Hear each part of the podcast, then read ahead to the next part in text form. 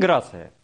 Довольно часто возникает вопрос, а почему люди расселяются по планете, и как же они оказались где-нибудь там за полярным кругом, и вот что же их туда понесло на самом деле.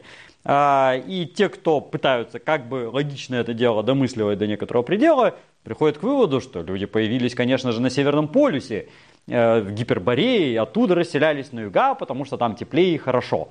На самом деле, то, что человек считает, что где теплее, там хорошо, уже говорит о том, что он вообще-то из тропиков.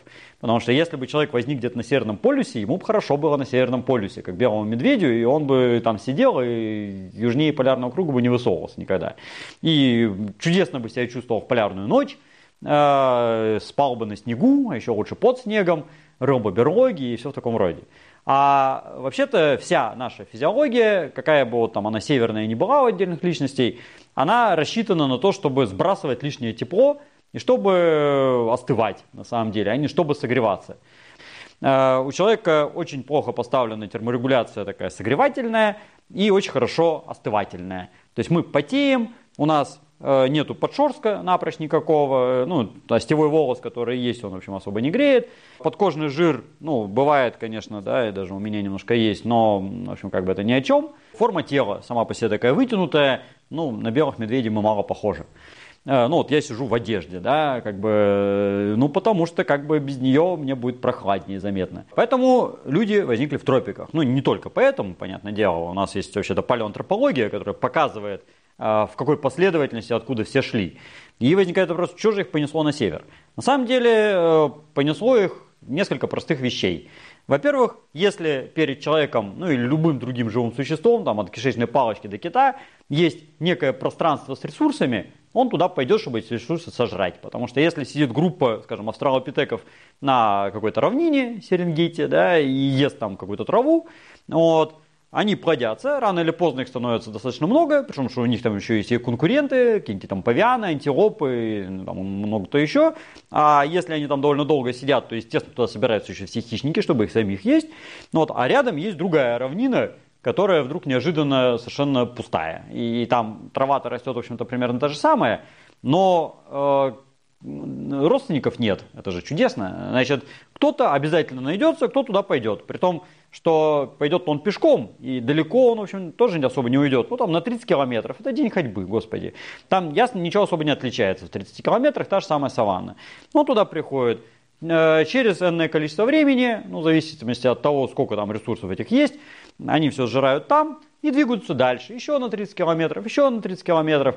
Ну, учитывая, что у нас время, по большому счету, не ограничено, ресурсов у нас э, по этим степям тоже хватает, они будут расселяться до бесконечности на самом деле. И э, пределы распространения будут ограничиваться только физиологией.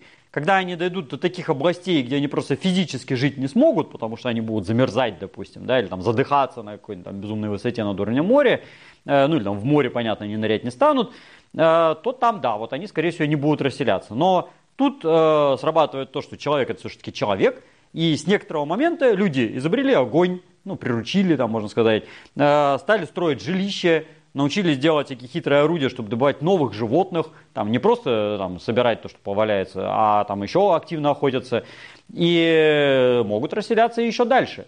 И более того, э, это же свойство не только человека, это свойство кого угодно, и огромное количество животных без всякой культуры, без домов, без огня, там, без орудий расселялось еще гораздо активнее и быстрее, чем наши предки. Вот это на самом деле загадка. Довольно регулярно приходится в книжках читать, что и вот наконец-то там какой-нибудь Homo erectus дошел до такой стадии развития, что смог заселить Евразию. Но вообще-то почему-то еще до Homo erectus ту же самую Евразию заселили страусы, леопарды, э, лошади гуляли взад-вперед из Евразии в Африку и обратно, э, слоны, верблюды, э, там куча разных видов антилоп, и там кто угодно еще, какие-то там гиены, гепарды, ну там список гигантский, гигантский на самом деле, львы те же самые, да, есть в Индии, в Африке. И им почему-то не мешали ни морские проливы, ну, которые они или переплывали, или обходили там где-то по суху, э, ни пустыни, которые тоже рано или поздно становились э, равниной зеленой, и можно было это дело пройти, э, ни климатические колебания, ну, лев, он живет по всей Африке, живет в Индии, да, а пещерный лев, в принципе, плюс-минус то же самое, и Евразию прекрасно освоил. Э, ну, и это о любых животных. А леопарды умудрились добраться аж до Южной Америки, где стали ягуарами. Э, то есть они таки миновали Берингов пролив в какой-то момент, там не очень понятно когда, ну, может быть, специалисты по ягуарам и знают, я не очень в курсе. Но в любом случае это произошло сильно задолго до того, как индейцы, ну, предки, вернее, индейцев, прошли из Евразии в Америку. Э, то есть, если леопарды, ставшие ягуарами, прошли раньше, а люди не смогли, так это значит, что людям эта культура, может, даже местами еще и мешала вообще-то. И человек оказался более тропический вид, чем какой-нибудь там леопард или лев, потому что львы, кстати, тоже в Америке были. Тут становится вопрос, что а почему люди так медленно расселялись? Э, и, может быть, стоит хорошенько поискать более древние следы расселения людей на севере. Ну и когда начинают искать, вдруг неожиданно находят, а оказывается, что Э, и неандертальцы могли до полярного Урала дойти, где на стоянке Базовой есть орудия, подозрительно похожие на мустерские. И какие-то ранние сапиенсы до Таймура доскакали 45 тысяч лет назад. Э, какая-нибудь там сопочная корга, допустим, э, есть такое место, где мамонта съели. Ну, собственно, самих людей там не найдено, но мамонта кто-то таки ел. И там надрезки, сделанные орудиями, какие-то там наконечники в ребрах. Это как бы такие свидетельства совершенно очевидные. А буквально вот только что была информация, что в США э, нашли стоянку с мастодонтом, где вроде бы следы разбивания орудиями э, костей, и вроде бы эти самые орудия с датировкой 300 тысяч лет назад, там от 200 до 300. Э, то есть, э, может быть, это еще задолго до сапиенсов, собственно, тогда сапиенсов еще не было. Какие-то гоминиды таки проникли в Америку, но, правда, там очень спорные находки, но, в принципе, потенциально почему бы и нет. И расселяясь таким образом, а, как я уже сказал, их вот это, маршруты были ограничены естественными только причинами. Горными грядами, а, реками и так далее. Причем это, в принципе, действовало во все времена. Например, когда исследовали распределение русских по русской равнине, по антропологическим признакам чисто, вот по внешним, да, там понятно, что все эти русские, они примерно одинаковые, там такие, там такие, да, все там плюс-минус то же самое, но чуть-чуть как бы подтипы они отличаются. Тут лицо пошире, тут нос поуже, тут губы потоньше, пошире и как бы чуть-чуть-чуть по-разному. Э, но никакой взаимосвязи найти не могли. Все это было очень мозаично и совершенно непонятно как. Э, и вот Василий Евгеньевич Дерябин, антрополог, он наложил карту распределения вот этих антропологических типов русских на гидрокарту русской равнины. И вдруг неожиданно все сошлось, потому что оказалось, что вот эти типы, они не абсолютно абстрактно распределены, а они вдоль рек распределены. Потому что реки во все времена на Руси служили единственными нормальными дорогами. Ну, как бы проблема э, дорог стояла всегда на Руси, ну, в силу климата и почвы. Поэтому э, летом на ладьях каких-нибудь там плавали, да, и на плотах, на лодках э, по рекам, зимой на санях, ясное дело. И все браки заключались по деревням, э, между деревнями, которые стояли где-то вдоль одной и той же реки. Я не очень сомневаюсь, что в Европе то же самое идет по распределению там, горных каких-то хребтов, потому что ну, значительная часть Европы это довольно такая гористая местность, там не обязательно какие-то там запредельные должны быть горы, но просто там по долинам. На Кавказе это, в общем, как бы всем известно, что в основном браки вдоль долин совершаются, тут гадать не надо, это очевидная вещь. А, и а, поэтому получается, что расселение шло просто по удобным путям, вдоль морских побережий. То есть, когда люди, допустим, из Африки вышли на Аравийский полуостров, то у них справа была вода Индийского океана, слева были пустыни, джунгли, там бог знает что, да, туда тоже как неинтересно. Сзади мусорные отбросы с родственничками, которые покрикивали там недовольно, а впереди халява, лежащая на берегу и куча жратвы. Ну вот. И можно с трех раз догадаться, в каком направлении они при этом двигались. Ну вот. Поэтому они в супер кратчайшие сроки добежали до Австралии.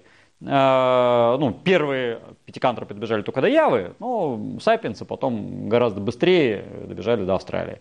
И э, в этом смысле э, заселение определялось просто возможностью чего-то еще съесть.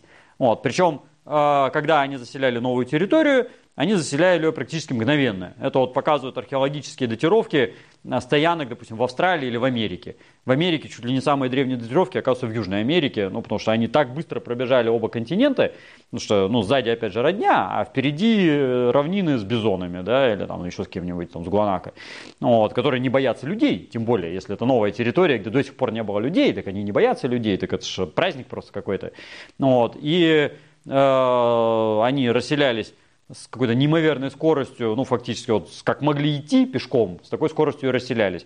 И за несколько тысяч лет заселили оба, контин... оба материка, да, вот э, весь континент и Северную и Южную Америку.